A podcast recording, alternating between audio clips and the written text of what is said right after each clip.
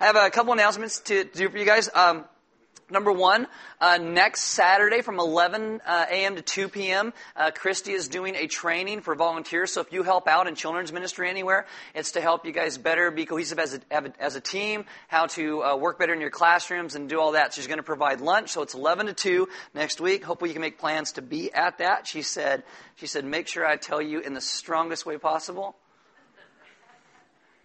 Be there. That's me being strong. See, because I. It's okay. Second service doesn't get it either. Whatever. Okay. Um, also, uh, if you don't know this, you've been around for a while. We work with and help out a ministry in Thailand that helps get young ladies out of prostitution. It's called the Tamar Center. Uh, the Tamar Center goes into the bars around the city. They try and talk to a lot of these girls, and when they come out, they give them a place to stay. They teach them some skills so they can do some things so they don't have to sell their bodies to provide for themselves or their children. Um, on the other side, we also work with a group called Bridges to the Nations. And what Bridges to the Nations to the, did is when they were in Thailand, they actually planted a church there because a lot of these girls would come out of prostitution, and a lot of the churches didn't want them in their churches because it's very taboo. Oh, you're a prostitute? Don't come into our church because we're perfect. Anyway, I'm not making fun. Of anyway, okay, maybe I am. So anyway, what they did is, is, they started a church for these girls, and, and, it's growing and booming. What they also do is go up and they work in the schools in the area out, outside of there, so that they that they train them and teach them what's going on, so they don't think they have to go into the city and into these bars and start that lifestyle. So trying to educate outside of there too. You know, so it's education, it's uh, helping get the girls out. It on the other side of that, it's giving them a place to worship together corporately. So it's doing a lot of good stuff. Um, if you were uh, next year in 2015, they're planning another trip to go there. And if you have ever thought about that, you've ever been interested in doing something like that, on Tuesday night at 7 o'clock out in front of Food Max, the Starbucks that's out there, uh, they're having a, a, short meeting. And if you have any questions about it, you want to be involved in it, you want just to know how much does it cost, when's it going to be, how long is it going to take me to do, you know, all that stuff, go, go there and just, just check it out. Ask them all your questions because it's a good thing to be involved in.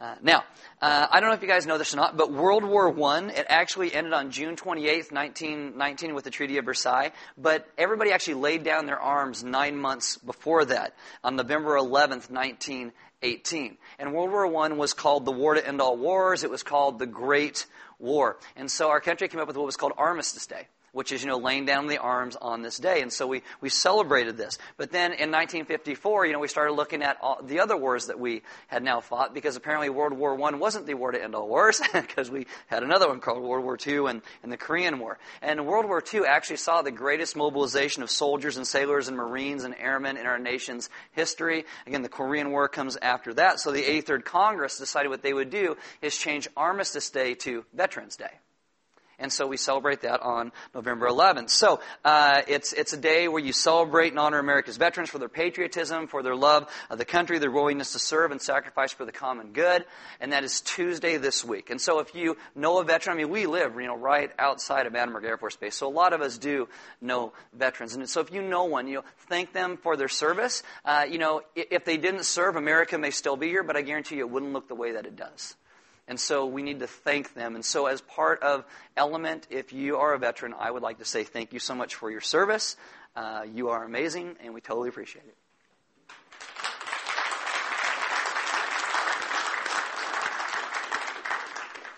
All right, all right. Welcome to Element. My name is Aaron. I'm one of the pastors here. There are Bibles in the back. If you don't own one, you can have one. If you forgot one, you can use one. There are sermon notes on all the communion tables throughout the room. Uh, inside those sermon notes, you'll get some readings that go along with what we're talking about, some questions to go a little bit deeper. On the back, there's some announcements. If you have a smartphone, you can download an app. It is called YouVersion.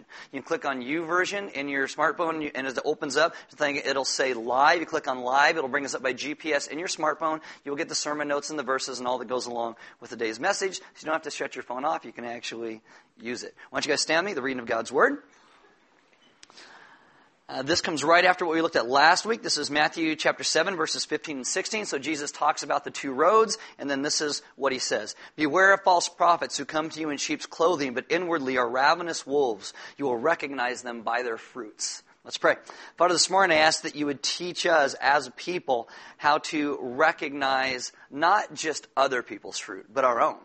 And Father, how we're living and, and the things that we say, because I ask that you would teach us in the end that the doctrines that we say would be understood as, as the love letters that you have given to us, and that they would change our lives in ways that you are fully honored and glorified, and we would come down to the central message of the gospel and all that we do, which is Jesus. Amen. Have a seat. All right, so we're in the Sermon on the Mount. This is week 39. You have a Bible open to Matthew chapter 7. Uh, we're going to kind of hit a bump in the road in the Sermon on the Mount this week and for the next uh, four weeks. I'm going to do something I promised a friend of mine that I would do almost a year ago. The friend of mine is Michelle, the one that's leading music, and she asked me to talk about heretics. And I go, I have no idea where I do that. And as we're going through the Sermon on the Mount, I thought, this would be a perfect place to do it. The whole idea of trees and fruit and recognizing heresies and things like that. So it fits in really perfectly. Uh, some of you are going to really enjoy this because you love history. You love learning all these crazy little things. Some of you not so much, but you'll be okay. Get over it. If it does go really bad, we'll just cut it down by like a week and we'll just move on from there. But we'll see. We'll see how this goes. Now, when we talk about heretics, I am not referring to like modern day heretics. I'm referring to people in the early church who they considered to be heretics, and how those ideas at times are still prevalent today, and how we need to watch out for them. Hence, trees and fruit. But what is really interesting in the Sermon on the Mount, if you look in your Bible, you're, you're going to have like all these little sections, and they're all broken up. That's not how the Sermon on the Mount was preached or spoken. They, it all goes together. We've been showing you that for the last year now, how the entire Sermon on the Mount goes together. And the section right after, you know, Matthew 7, you know, 15 through 21 actually goes back along with the verses right before it about trees and fruit. Matthew 7, 22 and 23, Jesus says you watch out for people who claim to be followers of God, but they actually aren't. This is what he says. Matthew 7, 22, he says, On that day many will say to me, Lord, Lord, do we not prophesy in your name and cast out demons in your name and do many mighty works in your name? And then I will declare to them, I never knew you. Now, when Jesus talks about the day, he's talking about the last day or, or judgment day. And so what we're going to do is put these things together, these verses and the ones before it, over the next four weeks.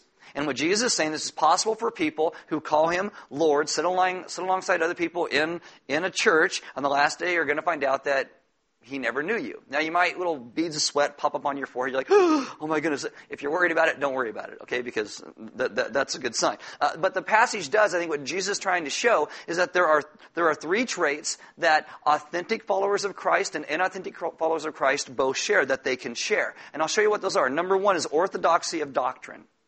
Orthodoxy of doctrine. We are told these people on the last day they go to Jesus and they call him Lord. Now in Greek, this is the word. This is the word kurios. Uh, you can say curiosity, like curious. It's not the same thing, but if you say it like that, you're close. You'll you know fight your way to a paper bag that way. But anyway, uh, so the, the Greek in, in the Old Testament, the Old Testament Septuagint, they translate God's name Yahweh as this Kyrios. And so for Greek speaking Jews, anybody who said Kyrios was calling somebody God. These people come to Jesus and they call him God. They have Orthodox doctrine. But as we all know, Orthodox doctrine does not a nice person make sometimes, right? Yeah, oh, maybe not because you're dead this morning. Okay, secondly, what you see is that they are emotionally involved. They don't just say Lord, they say Lord, Lord. You have this doubling of the name. It expresses intensity of emotion. Uh, you see this all throughout the scriptures. In one point, David in the Old Testament is mourning his son Absalom. And in 2 Samuel 18.33, he says, Absalom, Absalom, my son, my son. It's intensity of emotion. They don't just say Lord, they say Lord, Lord. They aren't people who are just orthodox in doctrine, they're emotionally involved. They weep in the worship services. And on top of that, they're also really involved because they're active in service. Did we not prophesy in your name and your name drive out demons and perform many miracles? And Jesus doesn't go all Princess Bride on them like, liar! I mean, he doesn't do that with them. You know, they, they, they taught the word. They, they prophesied. They healed people. They did miracles. They led people probably even to know who Jesus was.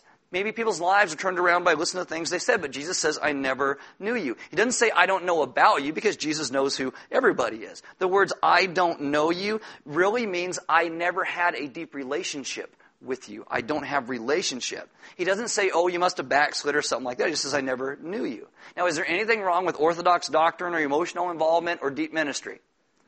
No. We hope all Christians are involved in all those things. But what he is saying is that just having those things doesn't necessarily mean you're actually following Jesus. And there's two things that authentic Christians, authentic believers have. But I'm going to save that for the end when we bring together all that we're talking about. So you'll go, wow, that was a professional way to do that because it's awesome. Okay. Anyway, so when we think about heretics and talk about heretics, we some reason are always think about these people we think are purposely evil. They try and drag real believers away to hell. And that is not the case. Uh, it's kind of funny. In German, the word heretic is very closely related to the word for candle. And so this guy goes into a candle store to, to, and he orders four heretics. And the store clerk says, what do you want them for? And he says, to burn them for Advent.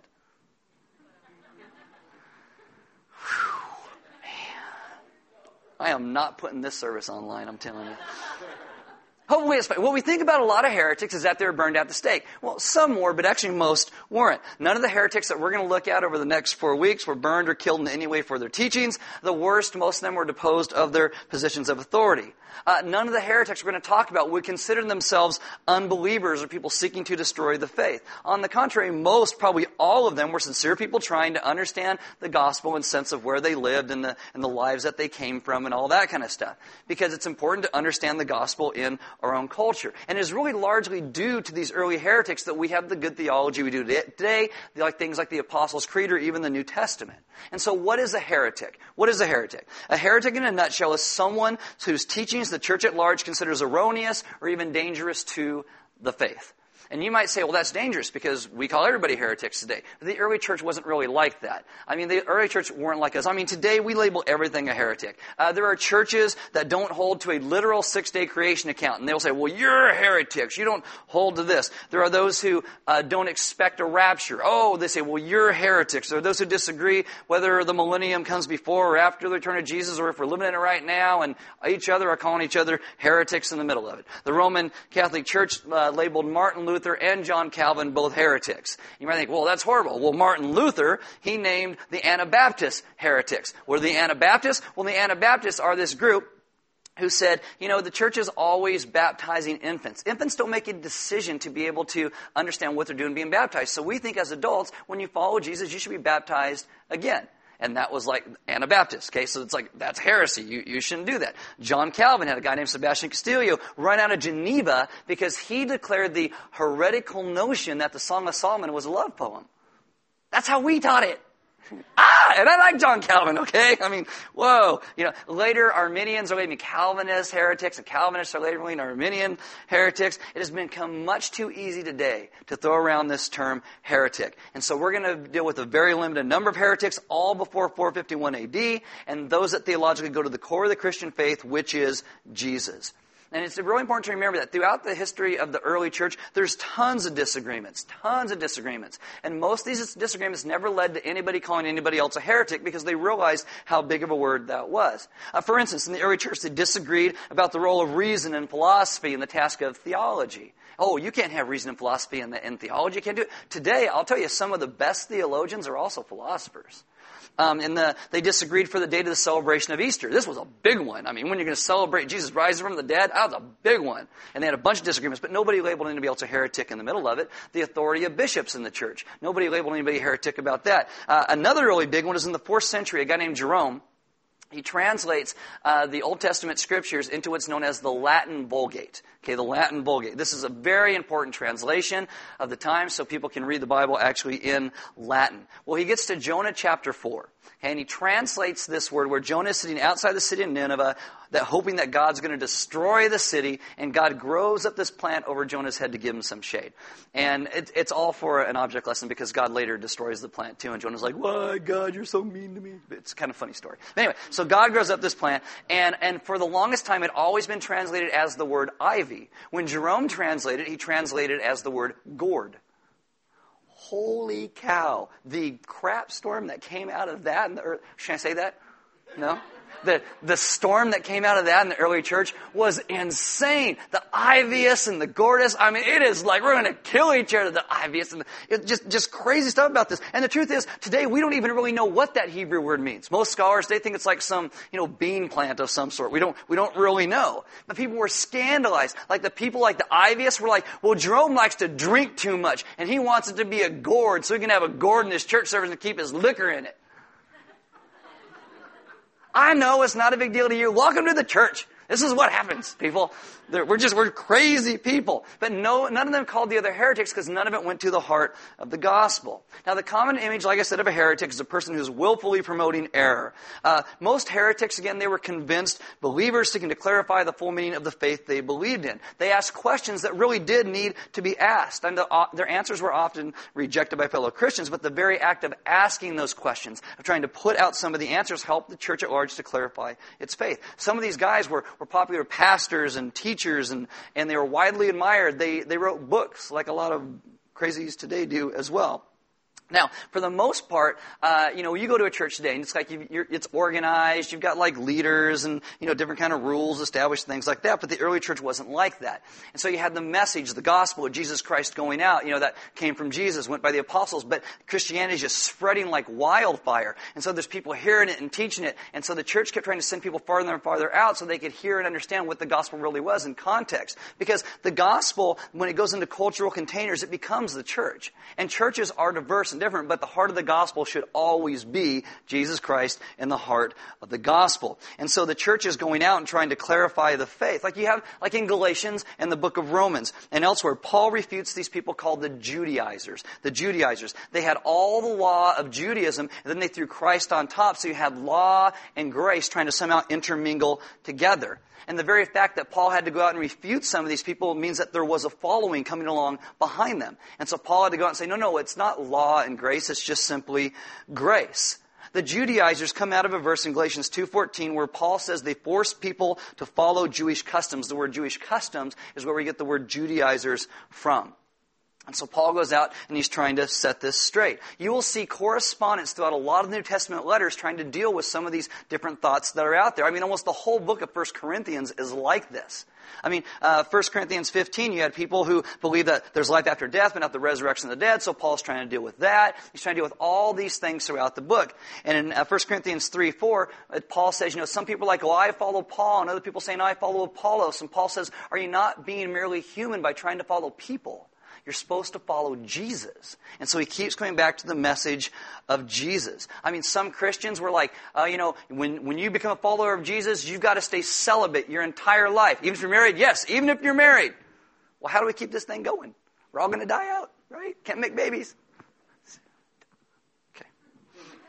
They had strict dietary observations. And, and so as you start going to the scriptures, you see a lot of this stuff. In Acts 18 and 19, uh, Paul runs into some disciples who only heard of the baptism of John the Baptist. And so what he does is he explains to them who Jesus was in the gospel, and they believe, and they're baptized, and the Holy Spirit comes upon them. It's really interesting. In Acts 18, you also see this guy named Apollos. You know, one of the people in the Corinthian church is like, oh, we're going to follow them. We're going to follow Apollos. Now, Apollos was trying to teach about Jesus, but he didn't really understand except for John's teaching and John's baptism. And so these disciples of Paul, Priscilla and Aquila, teach him, Acts 18.26, the way of God more accurately the way of God more accurately. And this is what the church constantly tried to do by sending out the apostles and, and the teaching of the peoples that the apostles discipled is teach the way of God more accurately, understanding the gospel as it truly is. Theological debate was paramount in deciding who was a heretic and who was not, but so was worship. Because the early church believed that worship isn't just music. Worship is everything you did. And so the way that you lived your life with your hands and your feet in the midst of the world, how you worship by everything you did would also show what you believe believed, what was orthodox and what was not. And the reason for me stressing all this stuff and this vast diversity within early Christianity is not to cast doubt you on the final outcome of the debates of the time, but to help us attain the idea of how crucial and lively these debates were. I mean, it wasn't even really a matter of the church officially casting people out they found erroneous. It's this whole idea of coming together and it was helping the church uh, understand the integrity of the message of the gospel. What ended up becoming what we call today closed-handed and open-handed issues. I mean, we have closed-handed issues, the things that we will die for, we will go to the mat for. You know, the deity of Jesus Christ, the nature of God, sin, salvation. We will go to the mat for those. But on this side, you have everything else. It's like some churches say, uh, you know, no, you can't dance. Dancing's evil. Other churches hold dances. You know, some churches say alcohol is all evil. Other churches have wine on their communion tables. You know, some churches say, you know, movies are awful. We should never go. And other churches say, hey, we're going to go see, we're going to go see The Hobbit this year. Yay, let's go. You know, it's, you know, there, there's different things. These are all open-handed issues. And so the church is clarifying what's closed handed and what's open handed issues. A very significant difference between what eventually became known as the church and the heretics is that the church itself was willing to have the debate. They're willing to talk about these things. They're willing to walk through these hard issues of what was closed handed and open handed issues. But the heretics, everything was a closed handed issue. It was everything we believe in the exact minutiae that we believe it is like this and that's it. It's kind of like today. The people who yell the most for tolerance are really the most intolerant of anybody else's view but their own. Like back in the 1960s, you had this whole group of people. We want to have the debate. You've got to debate with us. And so they said, okay, let's have the debate. And now those same people are in charge of universities and their professors, and they refuse now to have the debate. The church itself was open to the debate. But the heretics always insisted it has to be our way or no other way. We have the sole authority.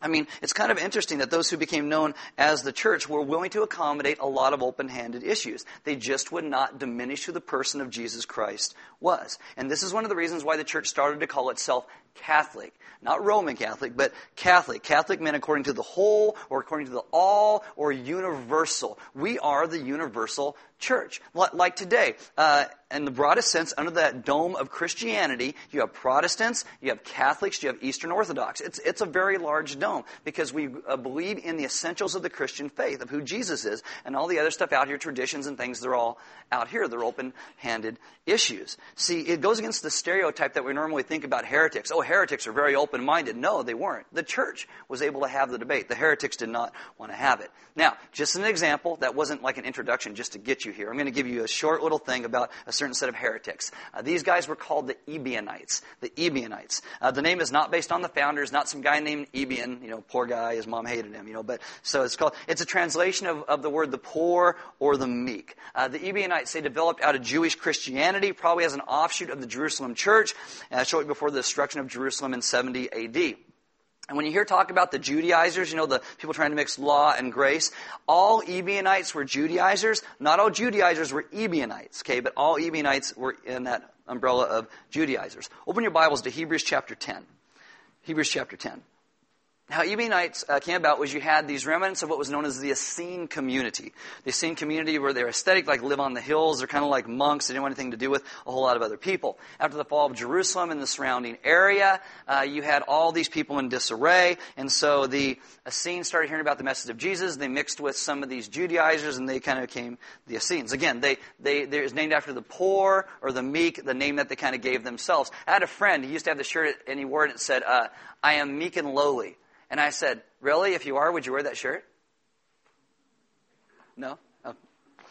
Whatever. Anyway, Ebionite is, is a natural fit for that. And so well, the Ebionites had this very, very strong Jewishness. It stands out because they were extreme followers of the law all the ceremonial injunctions of the law were meant to be adhered to. And so when they saw Jesus, they saw Jesus as a new teacher who came about to teach the true way of the Mosaic law. He was bringing it back and upholding it. He was in no way in, ending the ceremonial features. Hebrews chapter 10 verse 12. This is what the writer of Hebrews says. But when Christ had offered for all time a single sacrifice for sins, he sat down at the right hand of God. Now what that means is Jesus was the final sacrifice. The ceremonial law is done. It is over He was the final sacrifice for sins. The Ebionites said, no, we don't believe that. that. That's not really how it was. And so they, so they wanted to keep the system and they wanted to follow all the Jewish laws. They kept the Sabbath. But then they also kept worshiping on the Lord's Day, the first day of the week, on Sunday. Like the two, first guys with like a two day weekend. Go Ebionites. You know, they held the circumcision. They faced Jerusalem when they prayed. They had daily ritual baths as well as holding on to Christian baptism as well. I like to say about the Ebionites, they never met a law they didn't like. They just love the law. And so what they did is they started to take, you know, certain of pieces of the Gospels that went out. Take the Gospel of Matthew, and they would start to chop up the Gospel of Matthew, especially getting rid of like anything that was like the virgin birth. Oh no, you can't have that because Jesus is just a man. And you got to also understand that Ebionites, they, they begin when the church is very early. You know, the official New Testament hasn't been put together yet. And so you have all these books. And so yeah, uh, when a gospel account was written, it was sent to all the churches. It was copied and sent out. And then when Paul wrote a letter and went to a church, that church would copy and they sent it out. So there's lots of letters of the apostles and the gospels out everywhere. But the Ebionites were rejecting most of it because they only wanted to believe that Jesus came to reestablish the law. They didn't like Paul at all. They saw, they saw Paul as like the enemy of true Christianity.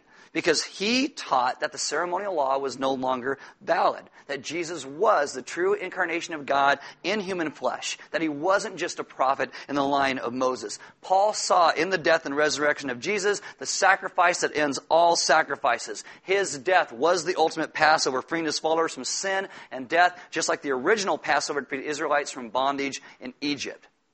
And Ebionites, they did not like that. They would not accept the fact that Jesus himself was a sacrifice. And so when you read in Galatians 2 and Galatians 6 and Acts 15, he keeps talking about these Judaizers that the Ebionites were a part of. And what they always tried to do is sway the church away from the grace of Jesus.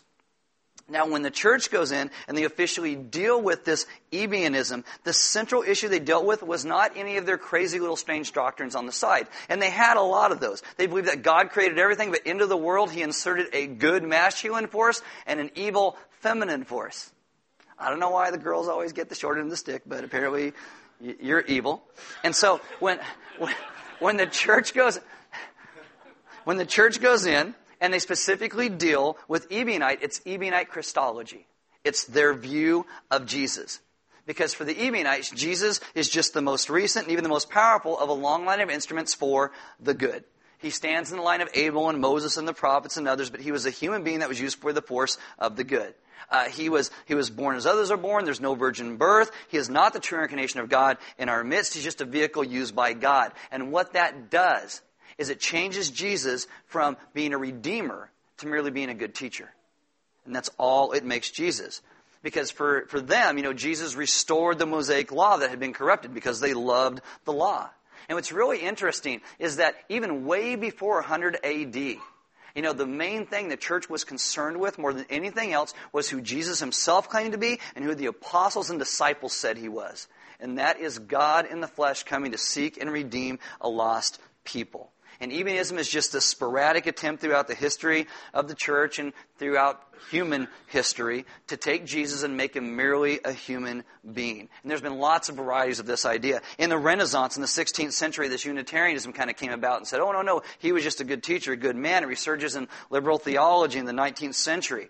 Uh, even today, we have things called religious societies. And it's like, oh, Buddha's a good teacher, and Muhammad's a good teacher, and, and Jesus is a good teacher. He's the best of them all, but, you know, he's, he's just a good teacher. And then they, and they say things like, you know, his death shows the depth of his belief, and he's an example for us. But, you know, it's not an atoning action of any sort. And Jesus just becomes a teacher of the moral law, but in no sense a redeemer. You know, for the early church, it was clear that Jesus was God. It was clear that Jesus said that. It's clear the apostles and disciples taught that. And to deny it meant that you were denying what redemption was, what the incarnation and the cross and the resurrection all implied. That's why last week we talked about the true roads. There's one road, and that's grace. Everything else is the same road of law, trying to do it yourself. Jesus' road is the road of grace. Now, back to where we started. So, people can display all these signs of Christianity because the Ebionites probably would have said Lord to Jesus in, in one sense. They were emotionally involved. They had lots and lots of practices that they would do. That they would do. So, what is the real issue of salvation then?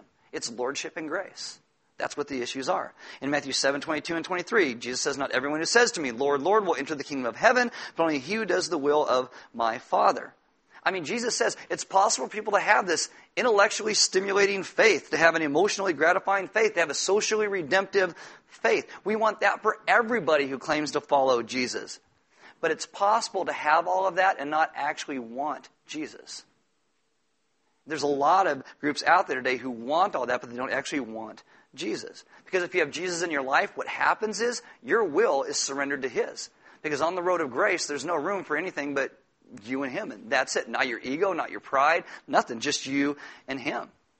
He'll put it this way. I've had people, they come to Element sometimes, and after a while they say, Man, I want that power and connection that you guys are always talking about Christianity. I, I want this love, and I want the sense of meaning. I want all these things. But I wonder if it'll really pay off if I try Jesus. I was like, Try Jesus. Okay, you know. He's like jam. You try it. I don't know. Anyway. Um, and what they're really saying is, I, I would like all these things in my life, but I really don't want to be in a position where I don't get to decide for myself whether I want to lie or not, whether I want to cheat or not, whether I want to forgive or not, whether I want to sleep with that person or not. I don't want to be in a position where I don't get to decide for myself. So the people in Jesus' teaching, they, they have orthodox doctrine in a sense. They're emotionally involved, they're deeply involved in service, but they've never surrendered their will. They've never said, Your will and not mine. I want to follow you. See, to live in the hope of the gospel, you've got to abandon your self will. Because that you can't have those two things at the same time, your own self will and true hope. The message of the Christian gospel is that we live in the hope and the grace of Jesus Christ. The Ebionites were all about their own work. See, when you really follow Jesus, you surrender your will. That's what an authentic Christian does. It doesn't mean that someone who follows Jesus is necessarily more moral or more self controlled or greater character than someone who doesn't follow Jesus. It'd be nice if you were. I mean, we should be better, but you know, it doesn't mean. But a Christian ends up being teachable. Like, if you go to someone who really follows Jesus and, and you have to criticize them for something or talk about something that they did that, that was wrong, Christians should be the quickest in the world to admit when they're wrong. We really should. The quickest to repent, the ones who aren't galled by it and so angered by it, because we know that we are messed up and that Jesus is the one who is good. People who don't really follow Jesus but say that they do, when you criticize them, they go down your throat. They just go right at you. Or they get really depressed and, oh, woe is me, everything's, it's all about me, everything's also horrible about me. See, when you surrender all of yourself and your will to Jesus, it's no longer about you. And no matter what happens in that, you, your life is still found in Him because you surrender yourself to Him. Open your Bibles to 1 Samuel 15. Real interesting story about this. In 1 Samuel 15, uh, God tells King Saul in this battle, you know, Saul wins this battle against the Amalekites, and God says, I want you to get rid of all of their livestock. It's tainted. Just, just get rid of it. Didn't make a whole lot of sense to Saul. You know, a lot of obedience sometimes doesn't seem practical. And so Saul says, Why would I kill all this wonderful livestock? I mean, why would I do that?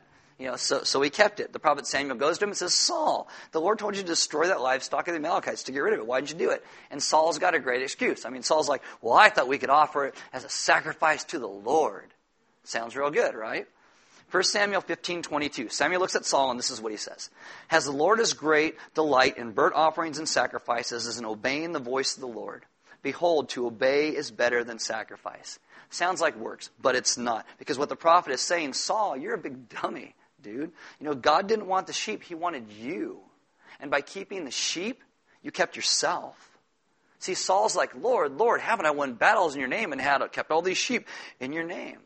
Not everyone who says to me, Lord, Lord, will enter the kingdom of God, but the one who does the will surrendered. That's part of the signs that our wills are surrendered to who He is. You know, the other sign of authentic Christianity is the understanding and the grasp of the grace of God. At the end of Matthew chapter 7, we're going to get there, I promise. We'll finish the Sermon on the Mount. I promise it's coming, okay, by the end of December. Jesus starts talking about this metaphor of these two houses that get built. And on the outside, they kind of look the same. And in the parable, in context, these houses are made of orthodox doctrine and service and teaching and ministry and, and all this. So you got these guys building these two houses. You know, but what the difference between the houses is, is what the houses are based on. What's the foundation? One is a rock, which is Jesus, and the other house is its own foundation. And so it's sand and it washes away. What this means is a Christian is somebody who can say, Father, my repentance is half hearted. Even when I think it's great and deep, it's only half hearted. My affection for you is many times cold. My obedience is never more than halfway there at most, and I fail again and again and again. But yet your son died for me. Your son died for me. He died my death. He lived the life I should have lived. He paid my penalty, welcomed me for his sake. That's what it means to build your house on the rock. It means that we are Christians and followers of Jesus by grace alone. And this is something that Ebionites and a lot of people today refuse to live in. The Apostle Paul says this in Philippians 3 7 through 11. He says, But whatever gain I had, I counted as loss for the sake of Christ. Indeed, I count everything as loss because of the surpassing worth of knowing Christ Jesus my Lord. For his sake, I have suffered the loss of all things and count them as rubbish, that's garbage, in order that I may gain Christ and be found in him, not having a righteousness of my own that comes from the law but that which comes through faith in Christ, the righteousness from God that depends on faith, that I may know him and the power of his resurrection, that I may share his sufferings, becoming like him in his death, that by any means possible I may attain the resurrection of the dead. He says that I might count all things as lost until I realize I am strictly saved by the grace of God alone. Only then is my house built on the rock. That's lordship and that's grace. There's people on that day who say, Lord, Lord. That's one type of tree. They expect to get something from God because of all the work they've done. Look how much I've done. Look at, look at, look at, look at, look at. Jesus like, it's not about you. It's about my grace and what I've done for you. Timothy Keller says this When you grasp the grace of God and surrender your will, He becomes real to you. An authentic Christian is somebody who says, I'm saved by grace alone, I surrender my will to you. And as we start talking about heretics, we're going to talk about some of the doctrines that the church, you know, had and they came up with. And, and the thing is, you've got to understand about these doctrines, they're not just doctrines. These doctrines are love letters. They're truths by which God heals us and changes us and grows us and thrills us and disturbs us and challenges us. And the Holy Spirit takes us in and we have relationship with Him. We have relationship with Jesus. We know Jesus, not just know about Jesus. And this is the difference between those who follow Jesus and the heretics we're going to look at, is this idea of the understanding of grace and truth. Who He is and what He has done. Hopefully by the end of this, you'll be able to dispel some of the myths that are out there today that, you know, Christianity just tried to make Jesus a God and never claimed to be one. Uh, we're gonna, we're gonna talk about all of these things that you'll hear like from Bill Maher and stuff like that. And, and hopefully set you on a path where you can understand the goodness and the grace of who God is, the grace that He has provided to us, and that your salvation is not based upon law. It is based upon the grace of Jesus Christ. And that is the thing the early church always came down to. It is the grace of Jesus Christ, period. And that's it. And that's, and that's the whole thing where the heretics and the church split ways. Who Jesus was and the grace of who he was. This is one of the reasons why we come to communion every week. Communion is the place that reminds us of grace. You break that cracker like Christ's body is broken for you. You dip it in the wine of the grape juice. It reminds us of his blood that was shed for you and I so we can actually be redeemed and whole and our sins are washed away because our God has been so good to us. That's communion. You surrender all of your works at the foot of the cross and you have simply in the grace that Jesus provides. The band is going to come up. And as they do, we invite you, because like I said, to take communion. There'll be some deacons in the back. And if you would like prayer, I mean, maybe you're in a spot where you think, you know, it's all about you, and you've got to do all these works, and you've got to make God love you. You've got to make God like you. Maybe you're like an, an Ebionite without the name. Maybe you wear T-shirts around that say, "I am meek and lowly." I don't know, you know. But the other, the idea of understanding the grace of Jesus is that it's not about you and your work. It's about a work that He has done. I mean, you are saved by His work that was done for you.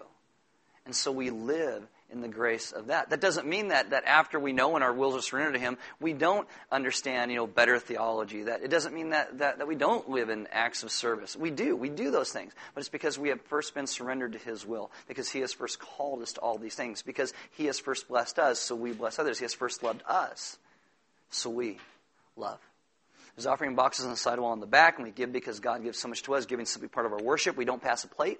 It's a response to what He's done. And there's some food and stuff in the back, some cookies. I saw them. I didn't steal any, I promise. You can grab some to eat, meet some other people. Uh, hopefully, maybe take some of the sermon notes and go a little bit deeper and ask some of those questions. You know, the difference between law and grace, and, and what kind of things in your life you feel like are laws that you have to follow, and what areas in your life you can actually live by the true grace of who Jesus Christ is uh, because God intends for us to live as a free people in the grace of who He is and the salvation of what He brings. So live in the relationship that you have with Jesus. Let's pray. Father, this morning I ask that you would take us as a people and help us to understand the depth and intensity of true grace. That we would honor you by how our lives have been surrendered to you.